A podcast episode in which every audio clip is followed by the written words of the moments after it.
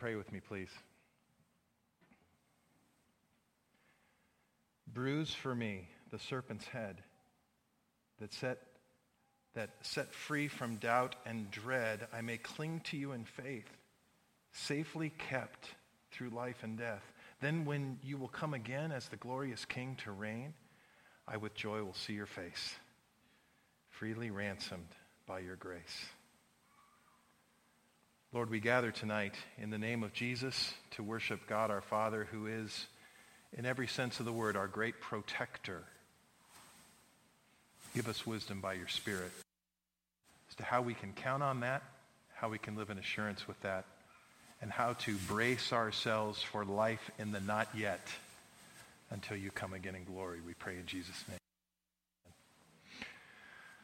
Amen. Well, good evening. Uh, t- I, I, I was given this topic as part of the series here during the season of Advent, the circle of light that wraps itself around the body of Christ. And one of those things that it brings to us is protection. Protection. Does God protect us?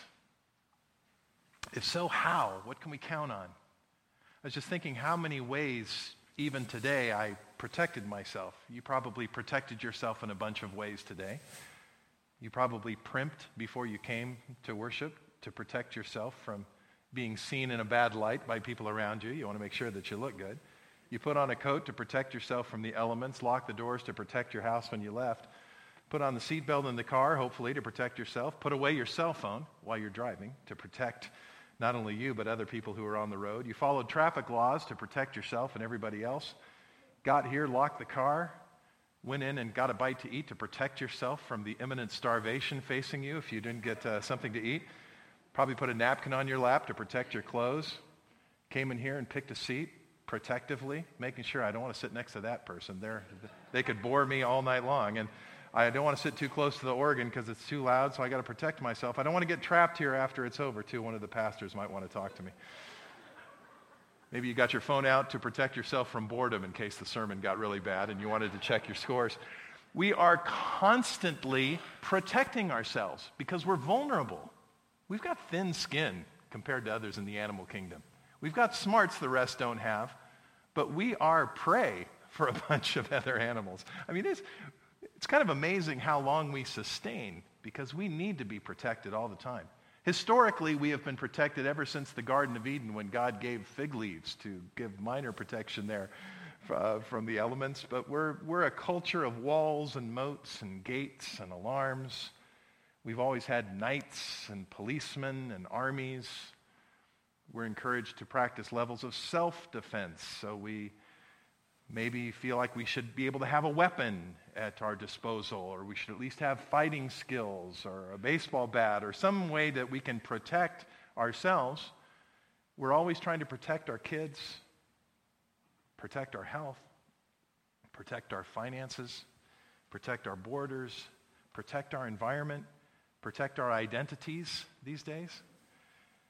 Politically, protection is a huge thing for us when it comes to major elections. How we're going to be secure in an unfriendly world is huge to us. So protection is a huge theme for all of us, and we're we're about it all the time.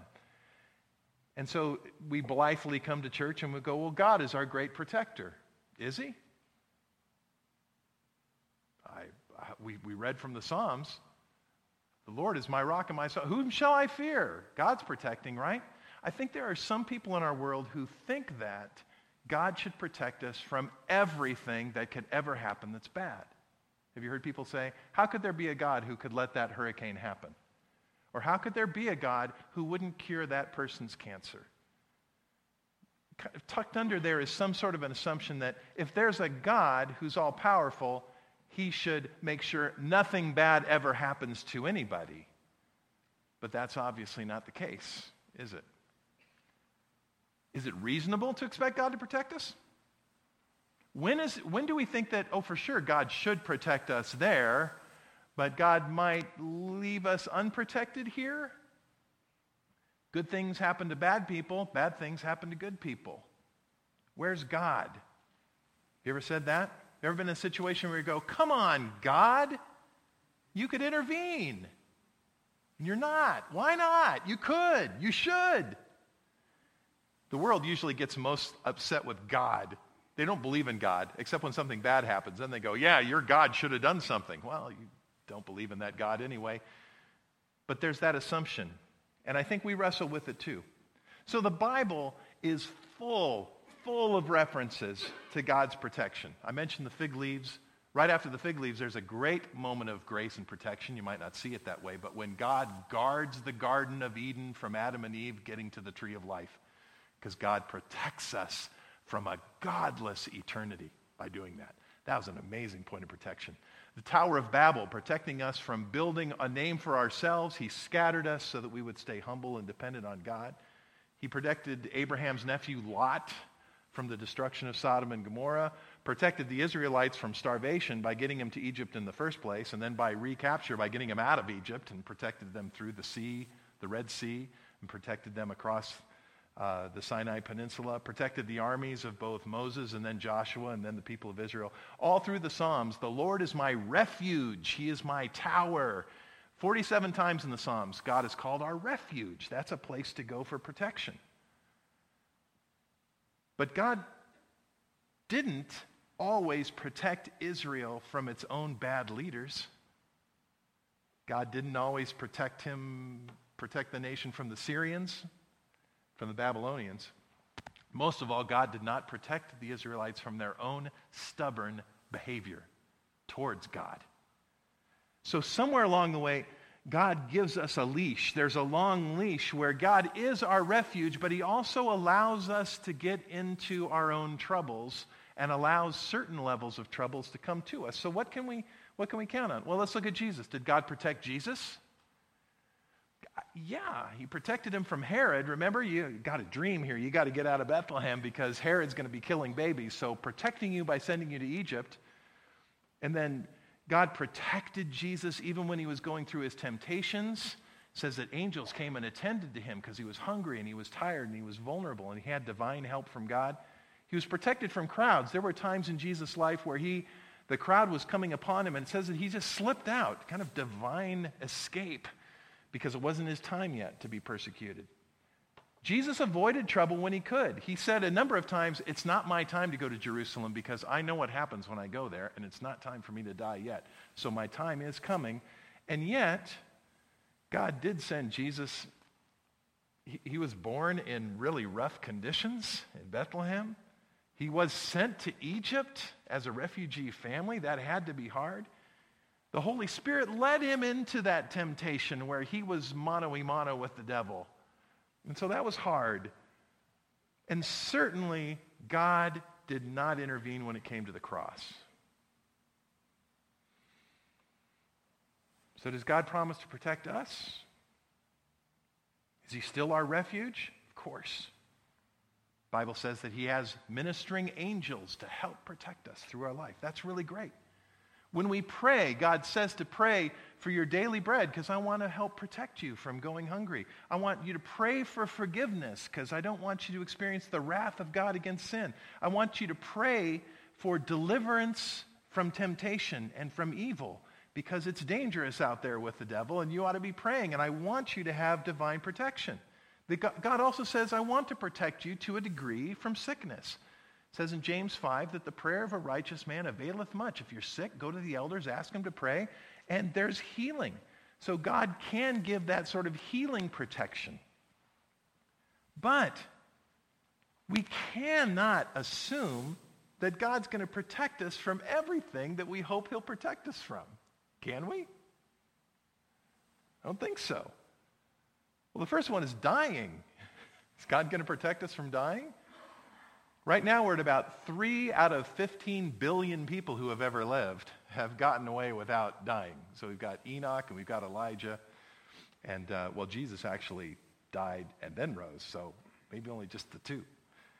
Uh, death, as part of the curse of our human existence, we're not going to be protected from death, are we? Though it still comes as a surprise to us whenever it happens. Like, how? That person didn't live long enough. Like, ah, God, couldn't you have protected them from death? Well, no. Well, couldn't you have at least given them a little more time? Maybe, maybe not. God will not protect you from divinely intended suffering that he has for you. Merry Christmas. Happy Advent. That seems like a heavy thing to... Do you know that this is true? So when we talk about God being our protector, I think that it's really important, especially during the season of Advent, that we get a good theological grip on the reality that faces us as people who are waiting for the second coming of Christ. Because the reality is we're living in a world that is under the dominion, it is the domain of Satan himself. Jesus said that. The crucified one said to us, "They hated me, they'll hate you." Peter said, "Satan's prowling around like a roaring lion looking for someone to devour." And the Apostle Paul says, anyone who's going to live a godly life is going to be persecuted. It is not safe out there. But beyond the world just being safe, because even if the world is unsafe, our God, our Father, can protect us in an unsafe world. And I believe he does all the time. Have you ever just stopped and thought, I wonder how many things God has protected me from so far that we'll never know? How many accidents we've missed, how many sicknesses we've avoided. Who knows how much God has already done? But the scripture says that we are called to be suffering people for the sake of the gospel. Do you know that? That might not have been a front-loaded idea when somebody introduced Jesus to you. Hey, you ought to become a Christian. You're destined to suffer. The prosperity gospel is a lot more attractive than that. Come to Jesus, he'll take care of all your problems. The reality is, come to Jesus and you've got a bunch of problems because the world hates you now more than ever. God's best way, oh, if we could only get our minds around this. First of all, does God ever have a plan B?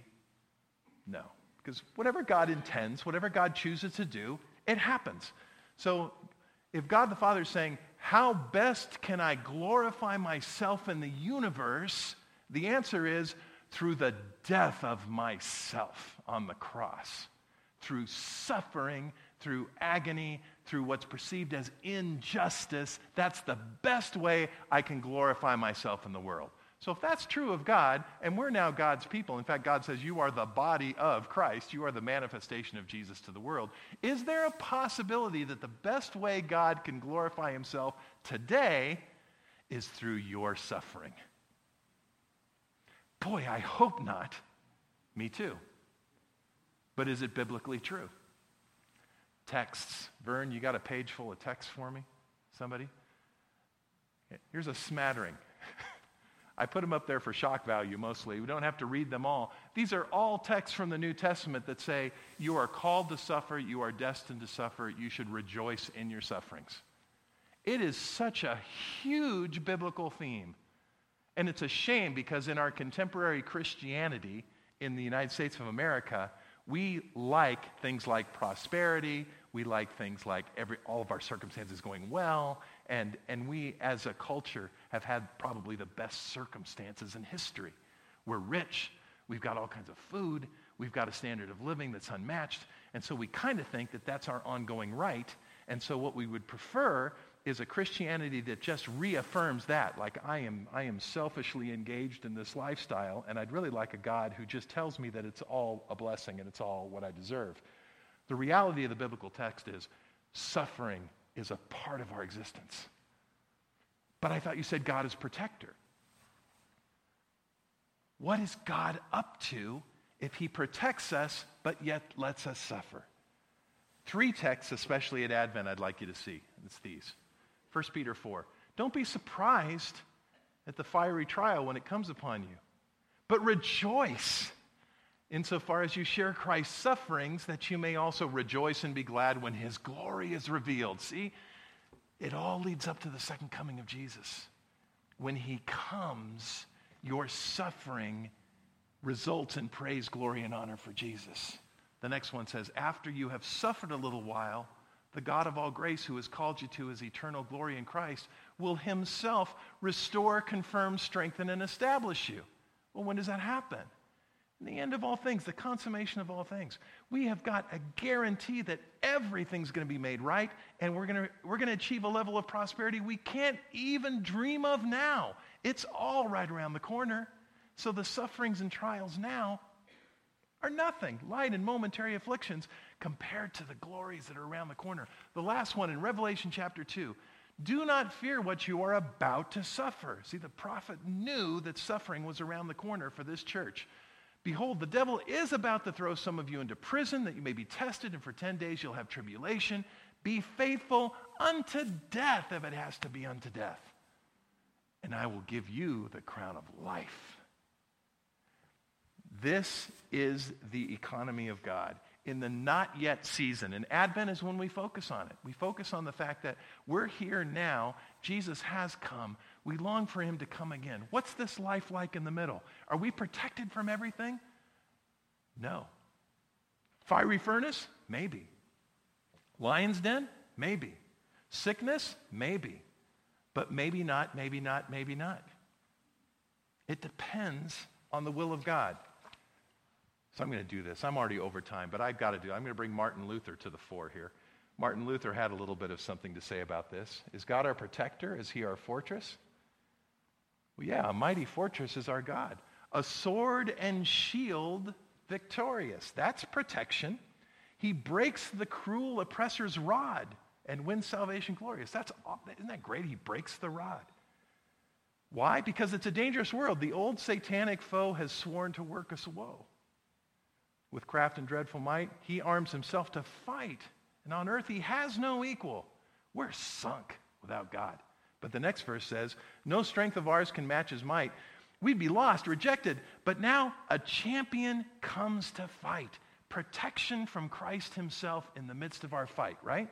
Whom God himself elected. You ask who this may be? The Lord of hosts is he. What are the hosts? That's the heavenly host. That's the army of God, the angel army of God. He is the Lord of that army. He's got all the power to protect us he wants. Christ Jesus, mighty Lord, God's only Son adored. He holds the field victorious. But the next verse says, though hordes of devils fill the land, all threatening to devour us. That's life. And be, that, we're, we're stuck here.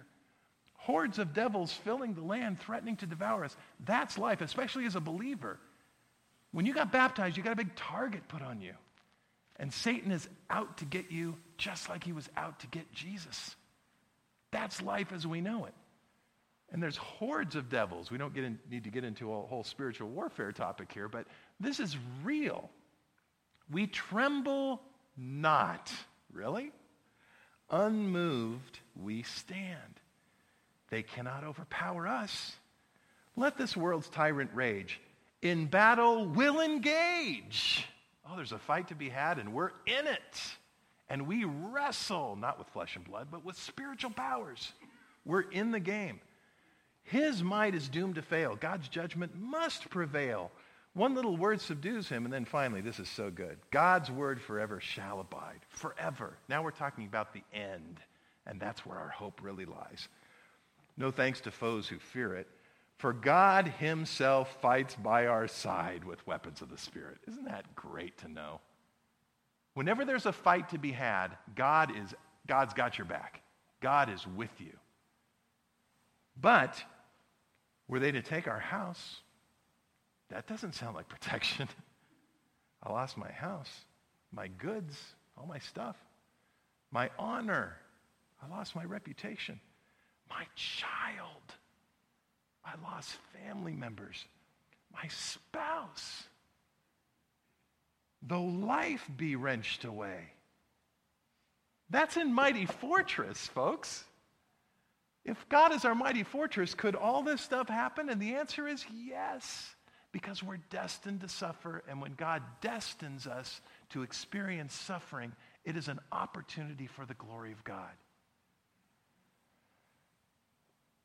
Even though all that happens, they cannot win the day. The kingdom is ours forever. I'll stop here by just going back to our Lord. Did Jesus know that he needed to suffer? Yes. He prophesied it over and over again on his way to Jerusalem. He told his disciples, the Son of Man is going to have to go to Jerusalem. He's going to be turned over to the rulers, and he's going to have to suffer and die, but on the third day he'll rise again. And the disciples just said, I don't, I can't hear you. Jesus, I'm just not going to listen. You're not going to die. You're talking nonsense here. You're usually right, but this time you're wrong. And you just can't die because you're God, because everything should work out perfectly because you're Jesus. Jesus said, no, su- suffering's coming. I know it needs to happen. I know it's going to happen. So what did Jesus do in the Garden of Gethsemane? He said, God, please no. He knew he needed to do it. And he knew that it was in the economy of God for him to suffer. But we do the same thing. We never know, do we? Do I have to suffer here? Or might God save me from the suffering? We don't know. Lord, if I have to suffer, bring it. The devil cannot beat me. My faith will hold, and you will be glorified in my suffering. But Lord, if you could take this, if you could take this cup away from me, please do. Of course, we pray that way. Of course. But the promise is God, our protector, can, will protect us when it's appropriate. But God, our protector, is also going to protect the ministry that he is unfolding in the world by even protecting us from being saved from a point of suffering he has destined for us for his purposes. By his grace, he won't let us out of it. And so if you're going through a suffering right now and you're saying, Lord, why won't you let me go? Because God's saying, I have bigger fish to fry than your temporary body. I'm glorifying myself in the universe. My heart's a little heavy tonight. It's my birthday. So, so I was going to light a candle, but someone already did it. Um, so my friend Paul from L A called me up and just said, Bill, I just want to say happy birthday. He's my friend from college. Love my friend Paul. He's a great realtor. If you ever move to L A, give me a call. He can set you up. So I said, Paul, how are you? And he said, I, God, I was really hoping you wouldn't ask that on your birthday because I don't want to answer. I said, well, what's up? He said, my sister, Sonia. And see, when Paul and I were in college together, Sonia was his kid sister. This is little Sonia. She's still, in my mind, she's fourteen. Now she's forty-something, I know, but she's a mom. Sonia went to the doctor, and it was kind of a surprise. She has stage four cancer. I said, Paul, how can I pray? He says, Most, we're praying for time. That was just before coming out to talk about God being a protector. And the first thing I thought was, God, why Sonia now? I don't know, but God does. Why your late spouse then? Why your kids in a couple weeks? We don't know. But does that make God anything less than our ultimate protector? So we pray. We pray hard that God would protect us moment by moment in those situations. But during the season of Advent, we embrace those biblical truths that God, though my whole life, though everything dear to me gets taken away, this is my hope. This is what those candles point to. And eventually that big one in the middle is that Christ comes and we resurrect. There's no more pain, no more suffering. And we get everything that Jesus deserves on our behalf. That is our hope. And that's our prayer. Lord Jesus, I thank you for these people here. And each one of them, God, as I talk about suffering, has the first thing that comes to their mind, the thing that they're suffering about. We pray, God, in your mercy, would you please get that suffering away? But if it's there for a purpose, may you glorify yourself in us through it. Protect us, God, from that which hurts us unduly, but also protect us, God, from a cheap way out when we could glorify you more thoroughly through suffering. In this way, we want to be like Jesus. We pray in his name.